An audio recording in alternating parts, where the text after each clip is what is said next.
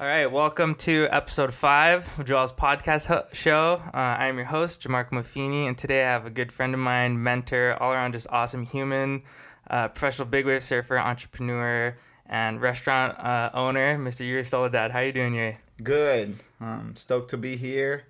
I'm glad to see you doing this, and looking forward to have a nice conversation. Thanks. Bring this up just a little bit closer to you. Yeah, you can.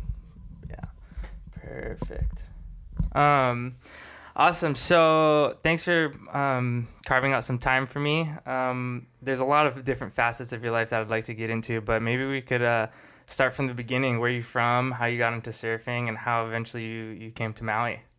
Yes, I grew up in Brazil on a little town called Ilhéus, um, south of Brazil. And um, I grew up around the beach and um, soon enough started surfing. And then when I was probably around like 10 years old, there was a really good surfer from uh, that town. His name was Jojo. Um, he kind of made it the tour and then he was kind of the mentor to me. So I started um, surfing and soon enough I started competing and then right about 17 years old i won a surf contest back in brazil that they gave a ticket to hawaii and then right after high school i got the ticket the ticket was going to expire within like a couple days No and i used that ticket and then came to maui. Um, that was around the winter of 94 95 and um, and i fell in love with maui. I actually came to maui first went to oahu spent uh, about a month there and then came back to to Maui and uh, fell in love with the place. I first I thought I was gonna be here for for about a month. That was kind of like the idea, and then um, uh, I basically um, couldn't really get the full winter season because I came was towards the end, and I thought to myself, why not stay for a full year and then get the full experience, especially because I was going back to actually go to university to go to chemistry engineer. No way. Yes. Oh um, shit. Yeah, in Brazil, there, there is like a, um, for you to be selected to go university, it's like a super challenging test that you got to do. You're competing against, you know, 5,000 guys um, for like 10 spots. And because I was such a good student and I wanted to prove to my parents that I was good enough to be able to juggle the uh, surfing life with the studies. So I gave it my 100% and I made it and then so right after that i like basically i started university uh, stopped for a second was supposed to come to hawaii for a month but on my mind my, my parents didn't know about that but uh, uh, my mind i was actually going to stay for a full year and then i was going back but um, you know one thing led to another and and i staying on maui and being here for uh, 26 years Wow, that's incredible. Um, how did you get into surfing? Wait, was it your brother who taught you? Yes, my brother. Um, I actually already had an uncle uh, that uh, basically uh, the last time I saw him, he left Brazil when I was probably um, like seven or 8 and then he moved to Hawaii. His name is Paulo. He's Okay. a well-known figure Legend. on Maui, legend. legend. yes. And then, uh, so I already had a surfer in the family, and then my brother started surfing, and uh, and then I at that time I was just like buddy surfing. I was super young at that time, like eight, nine years old, and I was like, wow, that's kind of cool. Like I want to do it. I want to be like my brother. I want to be like my uncle, and um, and then right when I was about uh, like ten years old, I I started surfing. Um, actually, I started surfing with like those alaya boards from Brazil, but uh, you know, yeah. So it wasn't like really alaya. It was just like a piece of uh, plywood cut out, and then uh, and I was trying to like stand up, and you, it's super difficult. Yeah. And you know, in Brazil, of course, uh, I came from humble beginnings, and I didn't have enough money to own a surfboard. So basically, I started with that, and then um, and a little later, um, my parents were divorced at the time, and my father actually gave me enough money to buy my first surfboard, and then um, and then so I I had that, and then I. Uh, that board broke in pieces, in three pieces. You also started learning. Uh, you're the only one, the only non-kook who I know surfs with his leash on his front foot. I actually did it for so many years because on my uh, on that little town, especially back in the day, there was not that many surfers. So there was only like three or four surfers, including my brother, including this um, uh, guy Jojo, uh, Jojo de Olivença, and then they're all regular foot. And then so I was the only goofy foot. and then they took me surfing. My brother took me surfing, and he's like, "Oh, you put your leash on on the right foot." Yeah. And then uh, and I was like, "Okay, that's how we do it." And then I started surfing, and then uh, like f- basically almost a year uh, into it, uh, I realized another uh, goofy footer came to my town and I realized that I was like, oh, wait a second. He puts the, the leash on the back foot. Yeah. And then, uh, and I was like, okay, let me try this. And that didn't work out at all. Like I could way. not surf for anything. Dude, that's crazy. How does a leash not get in like in your toes? I mean, um, it did, but in the same time, I had always this like crazy ideas. I always, you know, think uh, positive. So I was like, okay, if I'm gonna do this, what is the positive out of it? And I thought, okay, the waves are super small where I'm where I come from. Uh, there's always like a drag with the leash. So if I put it on the front foot, it will be less of a drag, and then I'm gonna be faster than everybody else. Wow, that's a solid theory. So I was like, okay, this is my theory. I'm gonna stick with it all the way until um, I broke my leg uh, about five years ago, um, and then I broke that leg that uh, the leash was on. Oh, and then so I actually had to change because uh, I broke my leg in two pieces. It completely came apart. Oh, Uh, so and then so I had to put it on on the regular foot uh, or on the uh, left foot, Mm-hmm. and then now uh, became If you want to support the podcast or if you like the episode, please share on any of your social media platforms. You can tag the podcast at Joel's Podcast, or you can do so by going on joelspodcast.com and clicking the support the podcast button on the top right. Thank you. Came like right away after like 25 years of surfing. Dude, that's crazy. That's so funny. Um, yeah. So, how did you get into like big wave surfing and stuff? So when I um, basically when I was in Brazil, I always uh, loved big waves. Of course, we don't have you know what we call big waves uh, over here, but uh, I always like pushing myself. Um, and uh, and then so in Brazil, there was a group of guys, and funny enough, those guys actually moved over to Hawaii with me. And then that's who they call the Mad Dogs, me, Marcio, and Danilo. Nice. And then so back then, uh, as a as a Grom, we kind of pushed ourselves and we always were looking for those challenging conditions. And uh, we actually ended up doing very well on the contest when the waves were big. And uh, and then that kind of like pushed myself to have the desire to move to Hawaii and then surf the big waves here. Of course, I had no idea back then what a big wave was until I, I moved over here. And uh, and then one thing led to another, and you know it became a passion. And up to this day, it's still what I enjoy the most, and that's when I feel alive, and probably when I'm the most happy. Yeah. How did you come about like to surf jaws or towing? So, um, like I said, you know, I moved over here um, on the winter of um, 94, 95. And, uh, and then I, at that time, there was the Strap crew uh, with Laird, Dave, Rush Randle, Mike Waltze, um, all those guys. And then it was just the very beginning stage of towing. And, uh, and then I kept looking at those guys as if they were God, you know? And to me, they were like pushing the boundaries like more than anyone at that time. Um, so I kind of like wanted the opportunity to actually uh, tow one day, but you know, back in the day, I had no money. Like to me, um, even owning a jet ski was like owning an airplane now.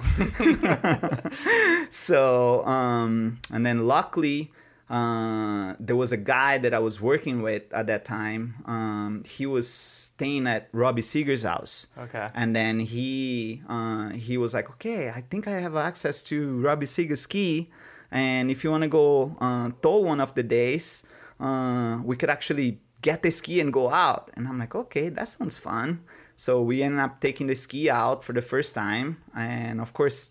We didn't know how to drive, and and back in the day, the, the skis had no power, and it was like crazy. But sure enough, we fell in love with it. I already had the passion for surfing big waves, but I didn't know anything about tow. Mm-hmm. And then so um, we took the uh, the ski for the first time, and then it was about right around 97, 98.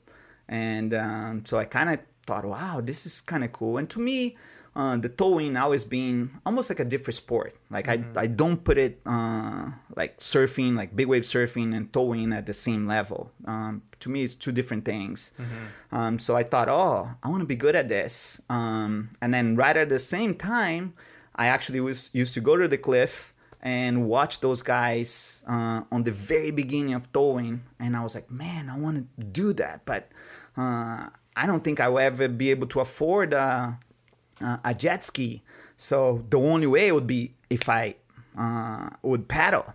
So since '98, we always had a dream of actually paddling.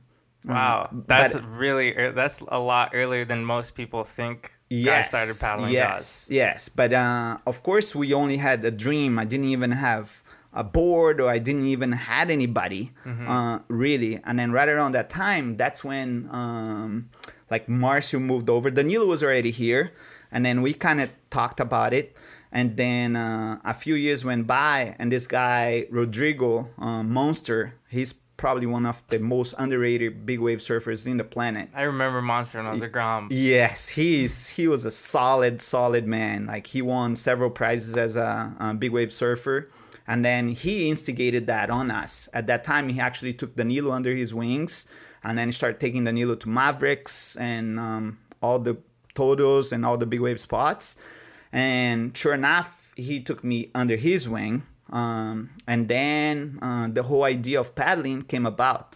And then uh, we did that first contest, the tow contest I think was around 2000 uh, when the, the Billabong Odyssey. Yes, and then uh, and then uh, the goal was to actually surf that day before the contest because it was the only time that we're actually gonna have uh, people with watching. doing safety. It was oh. not even watching. Like our goal was to actually surf the biggest waves possible, but at least have somebody that own a jet ski to do safety because we didn't have money Dude, to do uh, to have our own safety. Yeah. Um, so anyway, so we actually ended up like those guys even brought boards, and the goal was to actually paddle that day. That didn't work out, and then uh, and a few years later, around uh, 2004.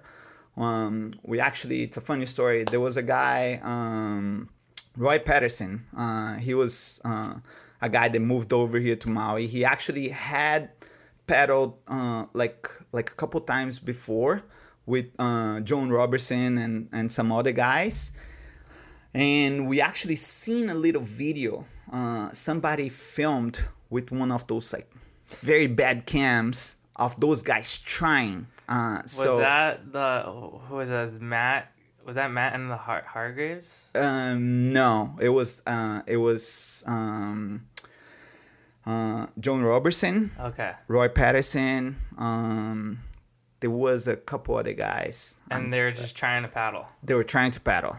Uh, and then and then we seen a video of some other guys trying to actually uh, go windsurfing and trying to jump off the rocks. Uh, so we were like, okay, you know, guys already tried, and then we kind of heard uh, the guys uh, did surf when I was smaller, mm-hmm. and then we saw guys like jumping off the rocks. So we're like, okay, you know, even though we don't have skis, we're never gonna have safety. We can actually do it. So let's pick the right day and let's do it. And then, um, and then, like uh, a couple years went by, and then, um, and then that day we actually went out uh, to uh, to Sprecks towing, and I was with Monster and then we came in and it was like late afternoon. Uh, this guy pulled up a Maliko and then he was like, "Oh, um, what are you guys doing?" Uh, you know, and it was Roy, and then he's like, "Man, who are you?" And I'm like, "Oh, I'm Yuri. This is Rodrigo." It's like, "What you guys are uh, towing? Like the wave's not even that big." No and then, way. and then we're like, "Oh yeah, we just went out to to Sprecks." He's like, "Yeah, I heard of you. I heard you were a good surfer." uh, you know, instead of wasting your time uh, going out to to Sprecks, uh, you should go and paddle Jaws. And then we're like, oh, really? We've been thinking about it for um, five years now. And then he's like, yeah, let's do a session together. And I'm like, okay, this guy's for real. uh, even though he he didn't even uh, like he wasn't a very uh, like a like a big wave surfer. He he had the desire, but he um Never like proved himself before or something. Exactly. So, but Monster had. So, anyways, we kind of like agreed that the next swell, no matter what, we were gonna paddle. And then, sure enough, uh, there was a swell, and it was only like 12, 15 feet. Um, and then we jumped off the rocks and had our first session. And then, and then from that point on, we actually, even though there was some gnarly wipeouts, almost drowning, uh, it was like nuts. Uh, and then, but we at least we we did it the first time. And then that's the thing. I think uh, quite a few people had done it before, but they uh, they didn't really enjoy themselves, or at least they didn't try to uh, go back again and again and again. And um, and now of course there was several people that did it before us. Um, Jerry's, I heard that uh, he had a good session out there. Um, Matt, um, um, you know, Eraldo. Were was- these all like kind of smaller days though? It was all at smaller days. Yeah. Uh, and then uh, like I know Heraldo did it on a on a uh, proper day. I think Chris Burdish did it on a on a solid day too. Mm-hmm. But they always had skis. Um, so and then for us, we didn't have skis. So Mm-hmm. I think that's when uh, the whole you know kind of progression. Plus, we went the first time and then we thought, oh, you know this is actually kind of cool. Uh, you know, like we came back and uh, to the rocks, and then we were like, man, we're we feel so alive, and you know, this is amazing. And then uh, and then we're like, okay, we gotta do this every single swell. And then, but we can't tell anybody. Like, and then we made a pact, and we're like, look, let's just keep it to ourselves, and um, you know, and then What year is this? around 2004. Wow, that is early. Yes.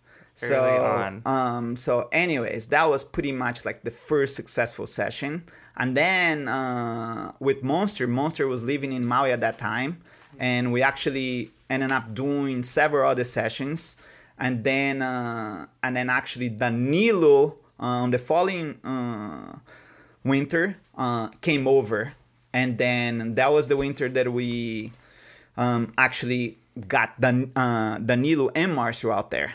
And then basically they ended up um, getting out there. We surf on actually on a proper day, and then we were like focusing on the last. And uh, that day we had a couple photographers, and then they ended up like documenting the whole thing.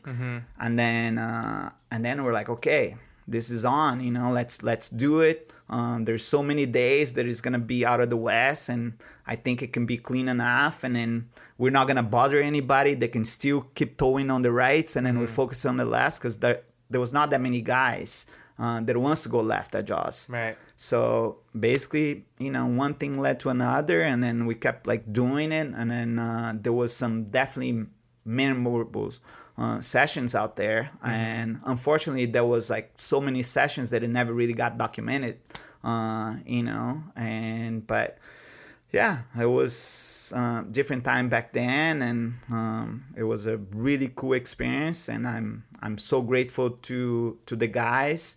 Uh, probably Marcio was one of the guys that really pushed, because once he got the taste of it, he he was really like into it, and then Yeah. he kept like pushing the envelope on bigger and bigger days, and uh, and you know nowadays uh, Jaws is the proving grounds. If you want to be a, a big wave surfer, if you want to paddle into a big one, uh, that's the place to be. Yeah, absolutely. I think uh, obviously I, I can't be objective given that Jaws is in their backyard and stuff, and we grew up here. But to me, I, obviously Nazare is you know is huge. It's a big wave. Mavericks is gnarly, um, and I've never surfed either one of them. But to me, Jaws is just you know there's no better big wave in the world than Jaws. Yeah, Like, you're completely right. Um, just just the conditions alone and having a, a right and a left and holding as big as it can actually be. Yeah. And What's uh, the biggest uh, you've surfed it out there? I mean, uh, You hard- probably had some fucking huge days. Yes, there, there's definitely some some days that uh, comes to memory. Um, the the year that uh, um, the Nino year, uh, the Broxwell definitely comes to mind. Actually, last year we had a, another amazing session. There was one in 2004 uh, that it was pretty incredible. There was the day that they were filming the um, the Point Break swell. Right, right, right. that day Um, was looked sketchy too. Yeah, it was like had so much energy. It was almost like the swell looked angry, and it was like doubling up. And uh, but, anyways, um, probably the biggest I seen actually at Jaws, I think was the '98 swell. Um, and then of course I, I wasn't out there that uh, that time yet, but uh, I think from looking from the cliff, that was the biggest I seen Who was out? Was anyone towing? uh, Laird and Rush Randle and a couple other guys were out. Dave Kalama, uh, but they uh, probably back then we didn't have enough power with the skis. They didn't have the flotation, so um, they were doing it, but you know I think it was probably too big uh, at that time, and they ended up like surfing for a little bit and they left. But we kept seeing like those sets coming in from so deep and it was so big. It was it was incredible Fuck, and um and the uh Broxwell was pretty incredible too. I I thought that day um it was probably the two biggest days that I seen. One from the water was the Broxwell, and then that day from the cliff at 98. Wow. Do you think Jaws is uh and and I know guys will try it, but do you think as big as Jaws gets, do you think it's paddleable? I mean, I think uh, once it becomes that size, uh, it just it creates such a huge playing field that it's hard to be in position. It's almost like Nazare. If you see some of the the biggest waves paddle at Nazare, they were having like full on a jet ski uh, assistance where the guy helps you be in position They and move then them around like before. yes, Oh, yes, they move them uh, around before the sets, or uh, you know, they actually see a set a little to the left, so they grab the guy and then you hold it on the sled, and they go and they put you in position, and the guy take off, and then you go turn around and paddle. Uh, but um, Jaws, you know, it's not as big as a playing field, but you probably would have to have some sort of assistance uh, from the jet ski, and then to me at that point, I, personally, I would rather tow. Um, you know, but it- it's definitely doable. I Yeah. think uh, some guys like Lucas Chumbo, uh, Kai, Albee, those guys have all the talent in the world. Yeah. They're pretty young. They're in the prime of their careers. They could definitely do it, but I, I don't. I don't know if it's a safe thing to do. Yeah. Dude, I remember Kai and I were talking about this uh, earlier too. The Aaron Gold swell Mm-hmm. when he caught that bomb. Like I got a, a bomb in the mor- or, or I got a solid one in the morning, but LaRonda and I were talking to each other and we are just watching guys like catch waves, but not like be fast enough to go. And I think this was 2016, and was like, "Yeah, like even back then, like the boards, like so much has like progressed since then." But I'm like, dude, like guys were getting like completely mauled on like 40 50 foot waves and like they couldn't like go fast enough to get around it and stuff. And even like kona boy oliveira like remember he, his bomb it, he like had a step in it too and like ate shit and stuff. And dude i i think that there's probably a limit but i think uh, guys are always going to try and push that limit. Yeah, I mean, I think to me, uh, there's a lot more to it than just the size. yeah um, the you know, wind and conditions obviously Exactly. into- yeah. And then also the period. Uh you know if it if you if you're like a 21 24 period second there's just no way. Like you just not fast enough uh and the wave coming Yeah, that's what Kai was saying. That the period was so long that it's just like had that like warble is just too like e- exactly. So i think at that point uh it becomes almost too fast for you to paddle into it. Uh but you know i at least to me nothing is impossible. If Yeah. somebody wants to do it the ocean is there uh, and jaws is the most perfect wave in the planet and then if you want to do it um you know it's out there Dude, what and through all of this, are you launching from Maliko? uh True. Like, like throughout the years and stuff, just launching from that sketchy. Uh, Yes. Um, yeah. Like I usually I hardly go um, to the harbor just because I live right on the top of Maliko. So for Mm-hmm. Yeah. Mm-hmm. me, it's super easy. And then uh, have back- you ever almost like lost a ski or something over there? Oh yes. Dude, that launching from Maliko is sketchy. yes. Yes. It's like four foot waves like breaking on the ramp, and you have to time it right. And I remember guys will like move the jet ski around, like flip it like nose facing forward, Uh-huh. just so like they can They like can go, go right fast, away. Yeah, yeah. instead of having to pull it off. I know. And then you gotta be completely committed. You gotta just back your truck straight to the water. Dude, then I think Tyler's dad lost his truck once, uh, like a long time ago. Like it got like swept inside. I may be wrong. I gotta ask Laura on that or not. Sketchy. Yeah, I had bunch of close calls, and then especially back in the day, I think he, in the end you're a product for your environment, right? Mm-hmm. So I come from a generation where we're using uh, the two-stroke jet skis, so we couldn't really afford to go from the harbor because you wouldn't have Oh, enough yeah. gas. So like my generation, unfortunately, in, you know nowadays I'm actually the only one still going at it. Most of my friends, they all kind of like moved on into you know better things, whatever. Dude, how about let's talk about how you don't wear a pull vest. Like to this day, and you're probably one of the only guys. Because I remember when, like, even when I started paddling, uh, like I, I didn't wear a pull vest for those first couple years. But once that came, once I got my hands on one, dude, I did not take that thing off. So how do you like still not wear a vest? Actually, to tell you the truth, last year my wife, uh, Maria made you. yeah, she actually made me. She's like, "Look, you're getting kind of older. I don't want to say anything, but uh, you know, can you please, please um, buy a vest and just wear it?" And then to me, it took me so long just because I felt comfortable uh, with what I have. You know, I um, I started using one of those. Um, vests uh, from Mormaii that had some uh, inflatable, but that thing doesn't Dude, bring that, you up. Dude, that thing does all. not fucking bring you up on a 60 foot wave, dude. No, and then uh, my my vest is being like ten years old. I still wear the same one, the lucky one, you know. And then uh, I think I'm superstitious that way, and uh, and I've been using the same thing for so many years. Yeah. And I uh, like for so long, all my friends and and then Danilo and and everyone was like, man, I'll buy you one, I'll give you one, and then uh, and then I actually had one for three four years and i never used it just because i felt like okay if i put this thing on i'm gonna wipe out i'm gonna get like a two wave hold down just because i i have it or i'm gonna get knocked out. And then uh, so i kept like having this like weird thoughts and i was like you know what? I'm just not gonna do it. And then uh, whenever i feel like i need it i will use it and then uh, finally last season i um i actually got one, a Quiksilver one, Mm-hmm. and uh, I pulled like once just to to see what it uh, felt like, and that thing was amazing. Dude, how sick are those things? Oh my god, bro, it's crazy. you Thank up. you, Shane Dorian, for Yeah. creating that, and up. um and and actually. Man, it worked amazing, and it brought me up right away. And then I was able to deflate it, went down uh, on the next wave, inflated, and I was like just playing with it. And then uh, and I thought, okay, here we go. Now I'm really ready for Nazare Oh, or shit. um, for the next swell. So we'll see. Um, Hopefully, I'm not gonna need it. yeah, hopefully Never. not. Um, you've had some pretty gnarly wipeouts and injuries out there.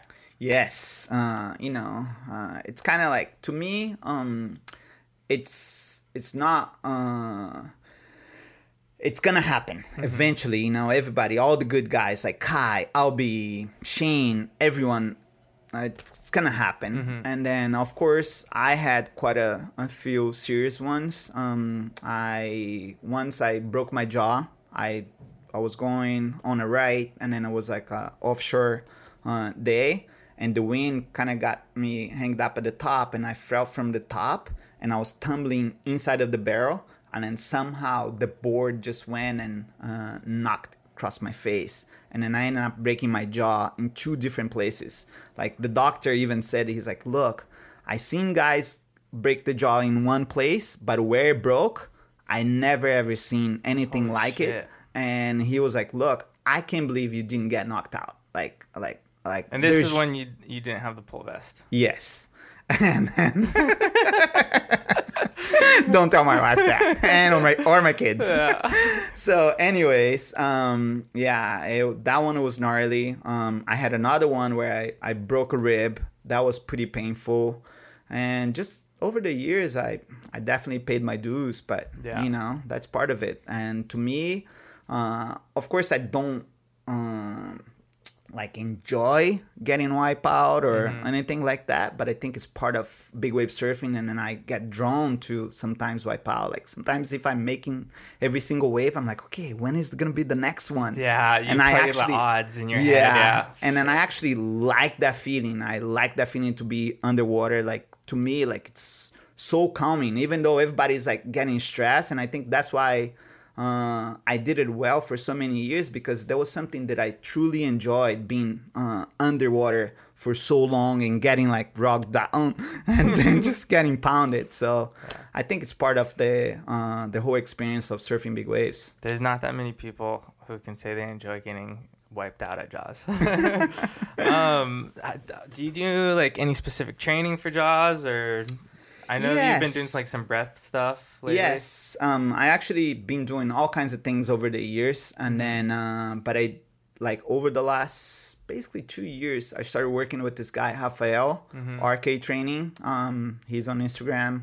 Big shout out to Rafael. He's the man. Shout and um, yeah, he's um, he's amazing. He actually taught um, me how to uh, breathe proper, and you know we do actually some exercising um, as well. And uh, but it definitely ha- has helped me at least my confidence, especially as I'm getting older. Uh, you start losing your confidence a bit, and then that's when Rafael came in into my life, and then it's been helping me uh, keep the confidence, even though I'm getting old. I'm gonna be turning 46 in in a couple days, but uh, Happy birthday. Yes, right on. and uh, to me, I still like my goal. It's you know, if I could do it, my goal is to be surfing jaws until I'm 60. But if I do it until I'm 50, at least get a bomb, uh, you know, paddling and a bomb towing. That's my goal. Well, at this rate, I think you'll definitely achieve that. um, I was gonna. Oh, so your, you know, your surfing career, big wave surfing career, is stellar uh, in its own right. But I think what's amazing as well is your, uh, you know, your professional career as a restaurant manager and owner, and um, how you rose up to that level. Now, like now you have, you know, five, six restaurants, I think. Yes, we're gonna be six restaurants, hopefully in a couple months. But you started out as what a dishwasher or prep. Yes, I started out as a dishwasher and doing cleanup at night. Um, and uh, I already had my family that had business. Actually, my mom had a beach, uh, beach shack back in the day. Okay. And then that's how she started. And then, you know, I come from real, real humble beginnings. Um, you know, my parents had no money. There was times where we barely had any food to eat.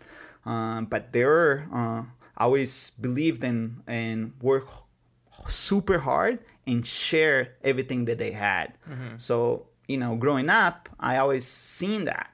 And um, so um, I actually got lucky over the years. There was so many people uh, in my life that actually helped me out. And then I end up getting adopted by like two other different families. And my, my life story is crazy. Like I would have to like spend like five podcasts to, Yeah. to be able to uh, tell the whole story. But anyways, so when I moved over here, I needed a job. Um, and then uh, and I came with a friend of mine, Fabio, which is uh, it's a marine uh, guy, like black belt jiu-jitsu. The guy, it's like gnarly. That's like one of my heroes in life.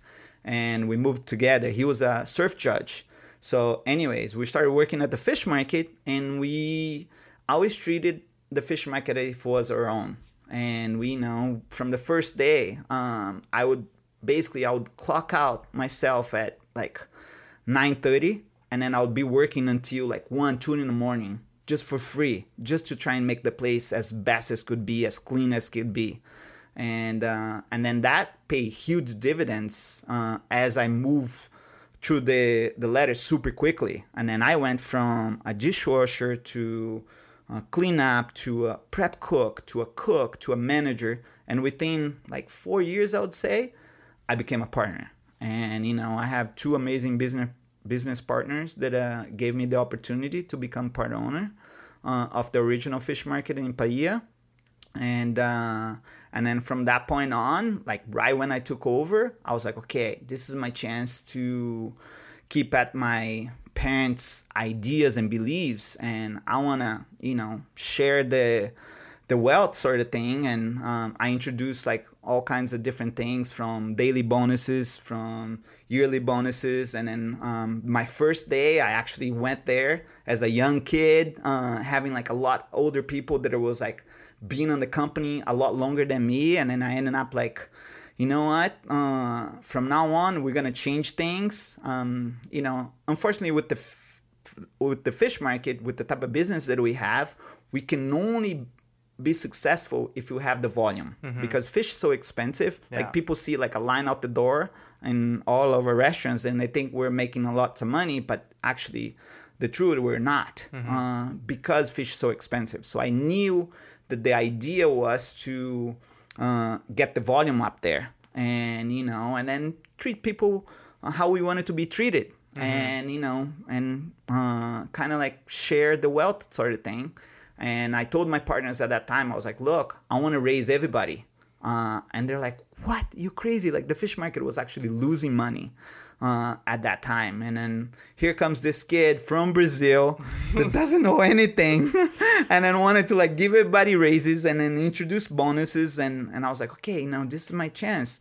Uh, if I get everybody believing that we can do a better job and uh, treat the guests with uh, a smile and, and provide the best experience they can have and then with the best uh, food they can have. So I actually went to all the local fishermen that we didn't at that time, and I kind of introduced myself, would bring them gifts, and ask them to actually get the best uh, fish uh, reserved for us, no kind of thing.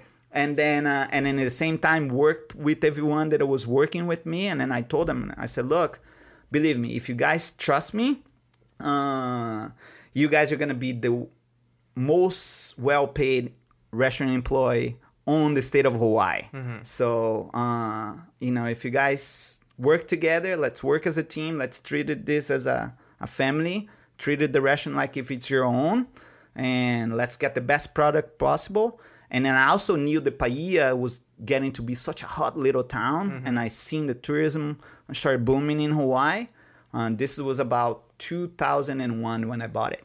And then, uh, and then things kind of evolved and and then nowadays, fish market's a staple in Hawaii. We got Dude. three locations in Maui, uh, two locations on Oahu, and yeah, and then we got a sushi bar in Haiku called Nuka too. That it's a pretty cool place. Yeah, um, I can definitely say that what you've done back in the day has paid dividends because I started out as a dishwasher, um, actually at Nuka, and then worked my way as a prep, and then and the Paia Fish Market over here in Paia and then I moved to Oahu for school, and I started working over there as a prep and then cook as well.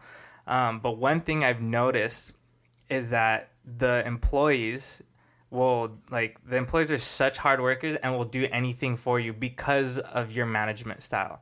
And it's not like every day you see that, and especially like I worked at other places before um, uh, working at the one on Oahu, uh, at a different restaurant stuff, and it just wasn't the same feeling. So what you did has definitely like the the employees like love you for it and will like go to the end of uh, the earth for you. I feel like just because of that management style that you have and because you're such a hard worker and because I mean there, I remember when COVID hit and stuff. Um, we were on Oahu working, and then Magno, the the manager uh, in Waikiki, he was like showing us uh, the video or maybe a screenshot, and it was you working at the cashier. Yes. And it was you there working like like there's not that much like owners that would do that. They'd probably just try to like hustle someone else to go work rather than like going in themselves. And then the workers see that and like, oh shit, okay. Dude, my boss is coming in here working, rolling up his sleeves. Okay, I'm gonna fucking work hard too then. Yes. And then um up to today I'm I'm still like every time there's somebody doesn't show up or somebody have like a uh, needed a day off, I still go and dishwash. I still go and do cleanup like every Saturday I go to Nuka and then I work cleaning the restaurant for four or five hours. I leave my family every Saturday to go over there and then sometimes I'm by myself just cleaning on the ground like dude and i know that place gets dirty. Yeah and then I, I, I truly believe like to me um i call it the viking style right? Uh, the vikings they used to have like the best uh, fighter used to be leading the charge. Mm-hmm. and then like to me i'm like the same. I'm like you know what? We're the vikings bro. We're like we're here to survive. So if i'm the owner i should be on the forefront of the whole thing and I should set the example. And, yeah. you know, if I have to dishwash, cook, cashier, whatever needs to be done, I'm going to go ahead and do it. And I know everybody else would follow the same yeah. footsteps. And by dirty, I mean at the end of the night, there'd be, when I was a dishwasher, there'd be like, a fucking line of dishes and pots and shit that like the cooks like burnt stuff with because that was like the style, you know, of yes. like and I'd just be like scrubbing there and stuff. But how did you like learn about this like your management style and stuff did you did it just like come along as you went or was this something that like your mom did or your family did back in theirs? Yeah I, I, to me i think i owe it to my parents. Um, mm. they always had that same style. Of course they uh, back then they didn't have enough knowledge. They never went to school. They never really uh, had the opportunity to see the world. Uh, mm-hmm. and i actually got lucky. You know i'm i'm super blessed. Like i like when I look back where I came from, where my beginning, you know, uh, mm-hmm. I used to live basically on a shack on the beach. Uh, there was so many times that uh, growing up, like at five, six years old, that we had like nothing to eat, and and all I had was my parents, always with a positive attitude, uh, just giving their all, uh, working day and night, and and sharing everything that they have and that's something cool about Brazilians in a way. You know, they they love sharing, and yeah. my parents took that above and beyond. So I thought about the same thing, and then and then you know over the years reading and learning from different people. I have so many people that I actually learned from over the years, mm-hmm. and I put it all together. And you know, I have an amazing business partner too, Moonstar. She taught me so much. Um, Lily Coulihan and all the people that I, I had the pleasure to work with, mm-hmm. they always contributed in a way for me to be who I am today. I wanted to ask you also about how the new restrictions are going. Um, I know that you know. I feel like every week there's something new, whether they close down or open up. Like, how has like the pandemic and stuff been affecting the restaurant or the restaurants? Yeah, it's been super challenging. Definitely um, over the last two years, been pretty much the hardest years of my life, at least working mm-hmm. uh, on the restaurant business. And you know, it's very challenging. Um, like you said, you know, every seems like every week they come up with something different. Mm-hmm. And then lately over here in Hawaii, they they're requiring a passport vaccina- vaccination to get in in some of the restaurants and. Uh, you know, and then it's being very challenging because there's a lot of people that uh, they don't want to get vaccinated, or they even uh, if they have the mentality that if you uh, not opposing the government, you actually on the side of the government, mm-hmm. and then we're just trying to survive. And and then for me, uh, the hardest thing that I ever done was to have to fire people that uh, worked super hard for me, and having to let them go like to me it just killed me inside and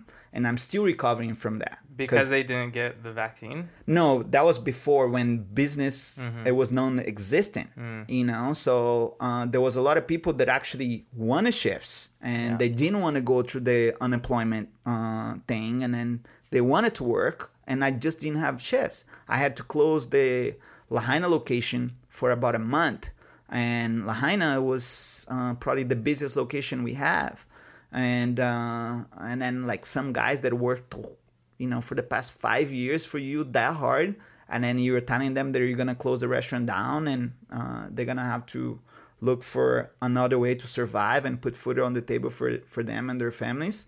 That just killed me on the inside, and then um, and then Paia, um, I was getting ready to do a, a remodel so, and because of all the bureaucracy of getting the permits and dealing with that, so I actually kept it for takeout only for many months and then I had to close that down uh, to do the remodel. But it was super challenging at that time. Nobody wanted to work. Everybody was afraid. Mm-hmm. Um, so it took me a lot longer than what I expected. And then when I reopened, it was just not enough business to keep everybody employed. And then, um, but anyways, luckily business came back uh, over the season, um, the winter, and then this summer it was probably one of the busiest years that we had. Uh, but also was the most challenging because you couldn't find any products. You couldn't get any. Uh, the market went so up. Like fish, like right now, it's unbelievable. Like for you to get like, uh, I'm paying basically like 24 25 dollars a pound for ahi holy shit yes that's and then, fucking expensive yeah by the time i cut the bloodline take the skin uh, i can barely make two sandwiches but i'm selling the sandwiches at eleven dollars. Yeah, the, so, have the prices changed at all or no? I mean, unfortunately, I'm super against. I remember it. you yes. super against raising I'm, prices. I'm super against it. Like to me, uh, the whole goal for the fish market it was to uh, be able to provide really good food, a very affordable, where anyone, you know, no matter if you're getting ten dollars an hour or if you were a super rich guy, you could still go to the fish market and have a uh, like a really good meal. Mm-hmm. And uh, so I I've been super against it. We haven't raised our prices in like seven years, eight years. But uh, at some point, uh, if we don't raise our prices, uh, we're not gonna make it yeah. as a company. And I can't help the people that are going on the trenches for me. So finally my partner convinced me to to raise prices and then we're going to be raising prices within the next couple months mm. Dude, how do you manage all of this? How do you go like surfing? Because I know you do surf trips here and there. How do you like go surf Jaws? How do you manage like six or five restaurants? Still have time for your family? Like how how do you do all that? I mean, uh, to me, I think the secret is being on the moment. Mm-hmm. You know, like I tell my partner all the time, like if I'm working, I work until I'm dead. Like I'm giving 110% when I'm at the restaurant. The moment that I leave, if I'm surfing, I'm giving 110%. Like people that actually surf with me, they're like, man, I can't believe you surf that hard. Like if you have the time, like I would spend like eight hours surfing straight yeah. without food, without anything.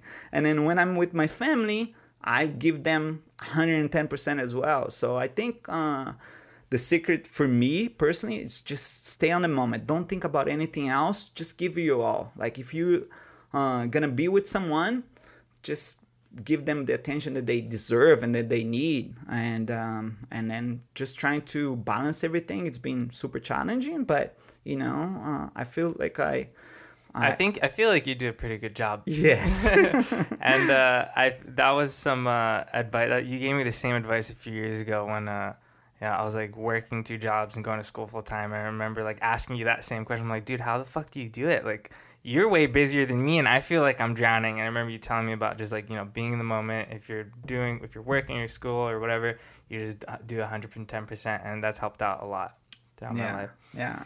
Well, Yuri, this has been an awesome podcast. Um, I love talking to you every time. We could literally go on all night, but I want to get you back to your family because you've been working all day.